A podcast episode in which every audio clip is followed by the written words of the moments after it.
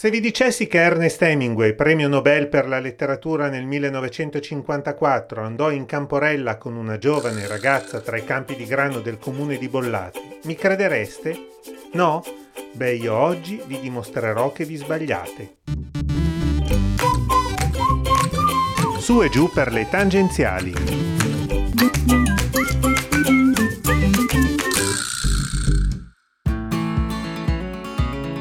Nell'area agricola del Parco Nord, al confine tra i comuni di Novate e Bollate, si legge una targa commemorativa che riporta queste testuali parole.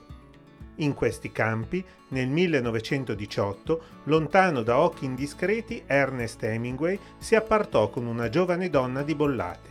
C'è davvero! E chiunque passi di lì a piedi o in bicicletta non può evitare di fermarsi e leggere con un certo stupore questa targa Sarà vera, sarà falsa, l'unica cosa da fare è indagare.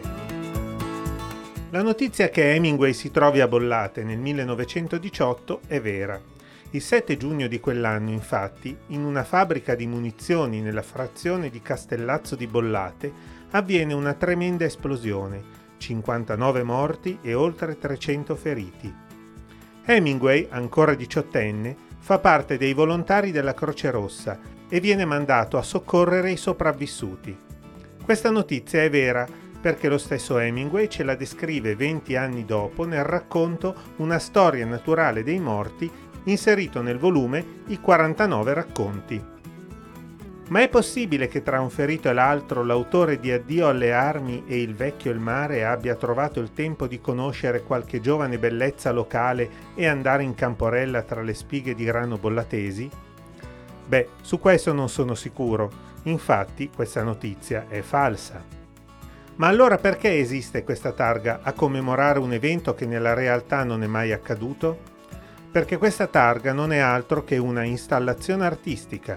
L'autore si chiama Francesco Fossati e nel 2015 ha sistemato nell'area del Parco Nord di Novate Milanese questa placca commemorativa con lo scopo di, sue testuali parole, creare straniamento e far fermare le persone ormai troppo abituate al mondo che le circonda.